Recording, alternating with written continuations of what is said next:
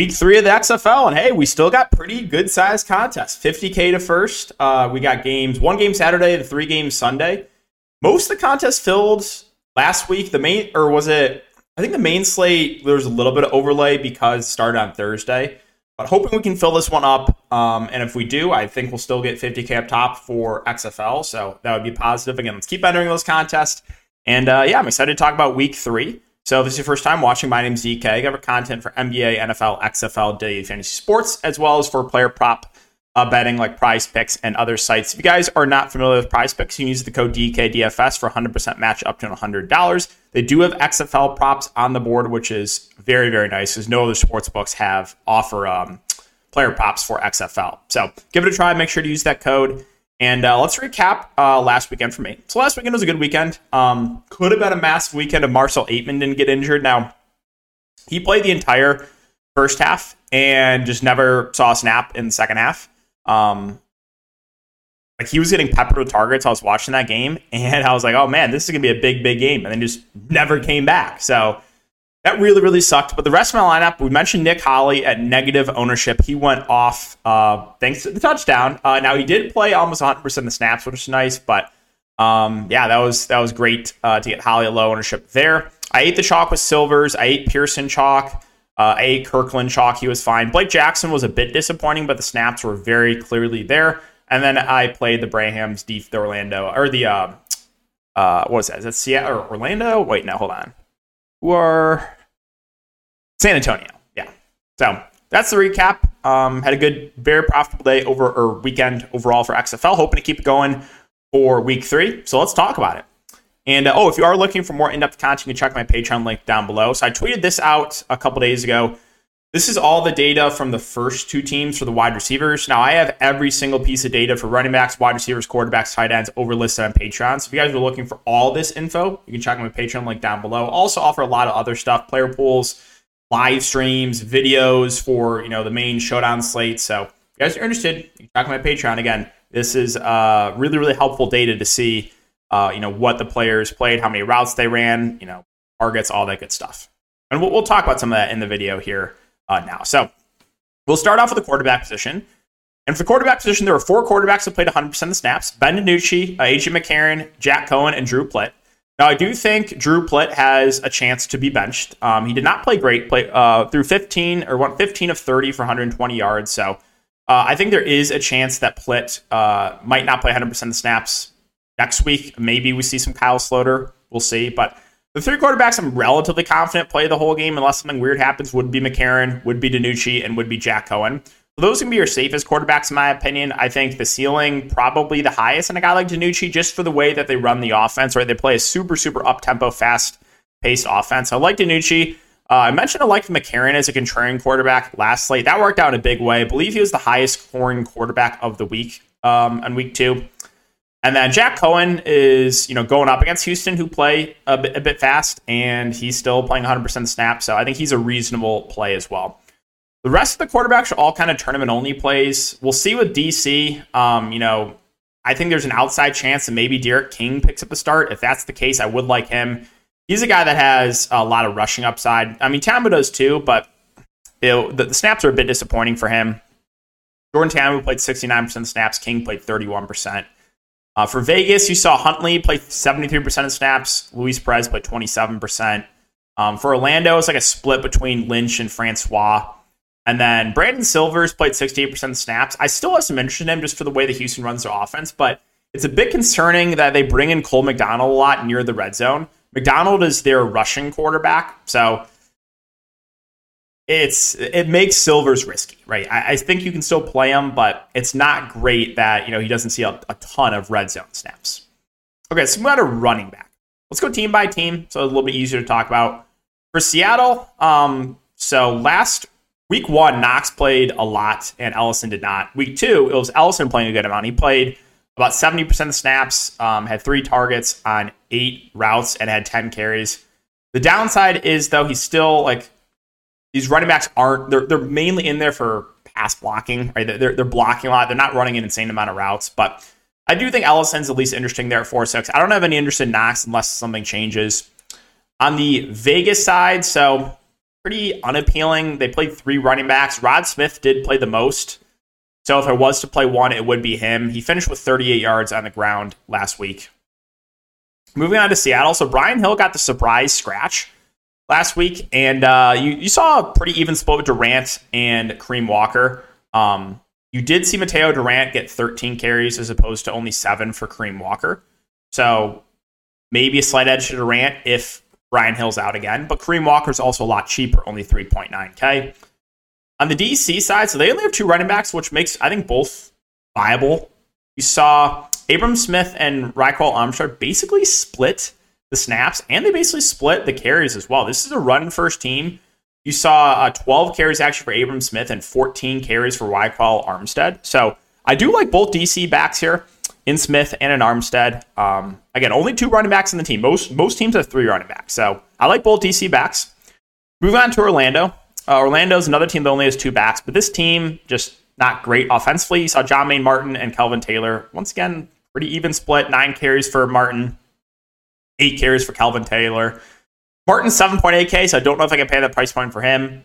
Kelvin Taylor 3K. If he plays half the game again, I think he's at least in consideration for salary relief.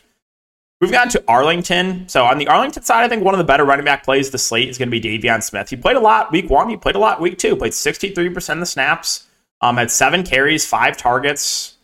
I think he looks like a really, really good option. Fair price point at 6'5". So I like De'Veon Smith. Don't think I can get to Ford or Killins. Uh, they just didn't see enough run for me to get to them. 20% for Killins, 29% for Ford.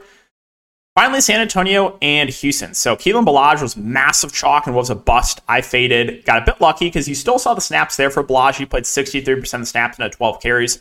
Just didn't do anything with those carries. Jacques Patrick had uh, 10 carries, played 32% of the snaps. So I still have interest in Ballage. Like if he's going to continue to play 60 to 70% of the snaps, he is a guy that has a ceiling. You know, we saw week one him having a really good game, uh, 84 yards in the ground with three catches. Jacques Patrick, I think, is an okay contrarian option. Again, he still uh, got mixed in with some carries as well. And finally, Houston. So Max Borghi, I was a little bit tilted about that late touchdown, not going to lie, because I felt like he was a bit overowned. He played 55% snaps at the running back position. Um, they still have Nick Holley listed as running back, even though he's a slot wide receiver.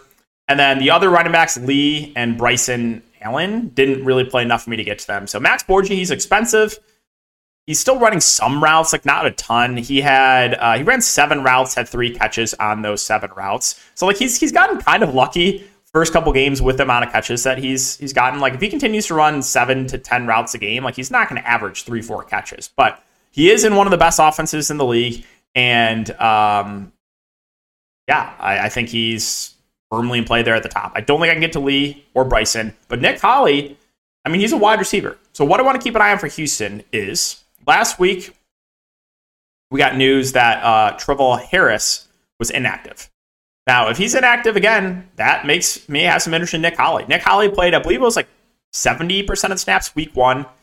Week two, he played 94% of the snaps and ran 33 routes. Again, he's not a running back. He's, he's a slot wide receiver. So if that happens again, yeah, sign me up for some Nick Holley. You know, I mentioned him as a contrarian play last week. No one played him. I think the ownership will jump a bit on him, but yeah, I, I think he's still a good play there.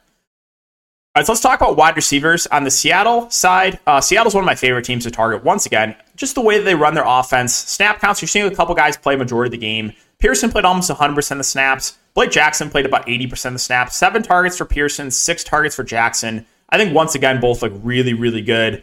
Um, Pearson will probably be the highest on wide receiver in the slate, but I have no issue eating that chalk. Blake Jackson still played a ton. These are guys running a lot out of the slot. I like both quite a bit.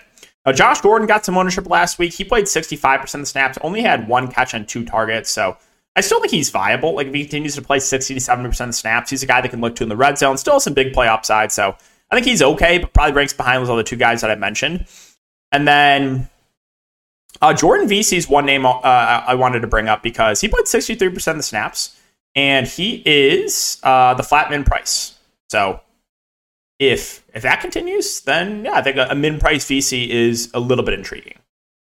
So Vegas, I mean, that game was super ugly, um, disgusting. It was in the rain. No one could move the ball. Um, gross. None of the Vegas wide receivers did anything because this team just was raining, ugly weather. Um, You still saw three wide receivers still play a majority of the game. Badet 78%, Martavis Bryant 71%, and Allison 67%. Uh, but they didn't have any catches, so this team just couldn't throw the ball. Now, this is a bit of a different matchup against Seattle. Maybe it's not going to be, you know, a tsunami. so maybe it's actually decent weather. And uh, yeah, I think once again, Badet, Allison, and Bryant are, are decent contrarian plays. Um, they all busted last week because they're just they could not move the ball, but the snaps were still there for these guys. So, uh, and this is a game again. Seattle will push the pace. That I I think these are fine contrarian plays. You know, we saw the big game from Jeff Badet week one. Uh, everyone was quiet week two, but those three, I think, are still viable for me. I don't think I get to anyone else. St. Louis. So for St. Louis, um, and Marcell Ateman was playing like 100% snaps in the first half and then just never came back. I still want to find out what happened. Like, did he get injured? Did he just get benched? Did he say something at halftime? Like, what happened to Marcell Ateman? So, no one's going to play him. Absolutely no one. But if we get confirmation that he's good to go and is actually starting again, I do have some interest. They peppered him with targets in the first half. So I still have my eye on Ateman. I want to keep an eye on the news, though. The rest of the wide receivers, you saw 94% snaps for Shepherd. And then he, Hakeem Butler kind of stepped up with Marcell Ateman getting banged up. Butler found the end zone as well. So he would be a guy that would benefit if Ateman does not play. And Shepherd played uh, a majority of the game. And he played 94% of the snaps, had three catches on three targets. Austin Proles, the other guy I'll mention. Still played a decent chunk in the slot, about 50%. Had six targets and four catches. Reasonable price point there at 5 5. All right, so moving on to the DC Defenders. Um, this is another team that kind of struggled offensively, didn't move the ball a ton through the air. There are two wide receivers I think you can target for this week Chris Blair and Josh Hammond. Chris Blair played 97% of the snaps. Josh Hammond played 78%. Blair, six targets. Hammond, seven targets. The Blair's the flatman price 3K. I think he's certainly in play if we continue to get those type of snaps. And then Josh Hammond, um, again, had a decent game as well with the target. So Hammond and Blair, I think the guys I would look to. We can't play Hazard. He's just not getting the snaps. The snaps went down Lucky Jackson as well. He only played about half the game. Uh, so no one really else here. I will mention Ethan Wolf, their tight end. There's a few tight ends that are viable. He played 79% of the snaps. He is 2.7K. So you want to look to him as a punt play, I think it's at least viable. Orlando and Arlington. All right, so Orlando. And I'm shocked looking at these numbers. I watched this game. I was like, no way did that happen. Charleston Rambo once again played a ton. He played 86% of the snaps. He played 100% of the snaps week one, 86% of the snaps week two, and just did nothing with them. Super, super frustrating. One catch on two targets. He ran 39 routes. How is that even possible? So once again, no one's going to play Charleston Rambo. If those snaps continue, I, I still have interest in him for tournaments. If he's going to play the entire game, you've got to have at least a little bit of interest in him as a contrarian play. The other wide receivers, was kind of spread out. So they played six wide receivers.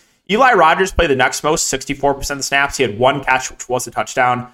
No one else played more than 50% of the snaps. You had Lance Lenoir, formerly of the USFL, come in um, recently signed. He played about half the game. He's the flat min price. Maybe he plays a bit more this week. Just gets learns the playbook a bit better. So, uh, but yeah, not, not, a ton here on the Orlando side that I love. Oh, and then Cody Latimer is one of those tight ends that um, did play a good chunk. So played 67% of the snaps, ran um, 34 routes, and had five catches and eight targets, and found pay dirt again. He's only 4.1K.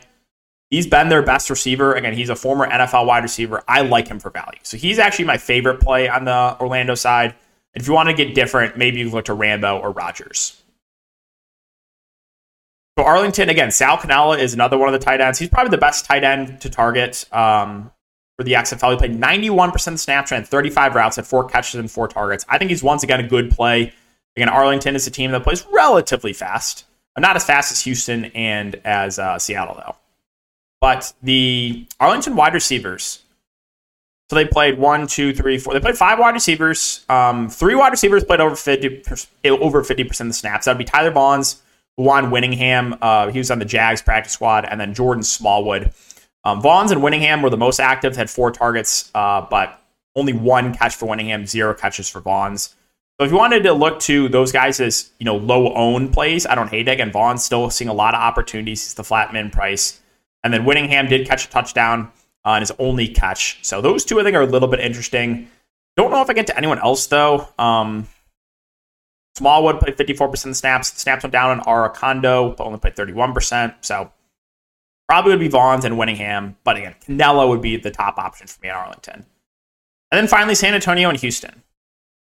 So, San Antonio, um, we saw where is, or they're not even the player pool anymore. Their receiver, I, what's Landon Akers got injured, it was put on the IR. So, uh, that opened some stuff up for San Antonio because he was their best receiver week one.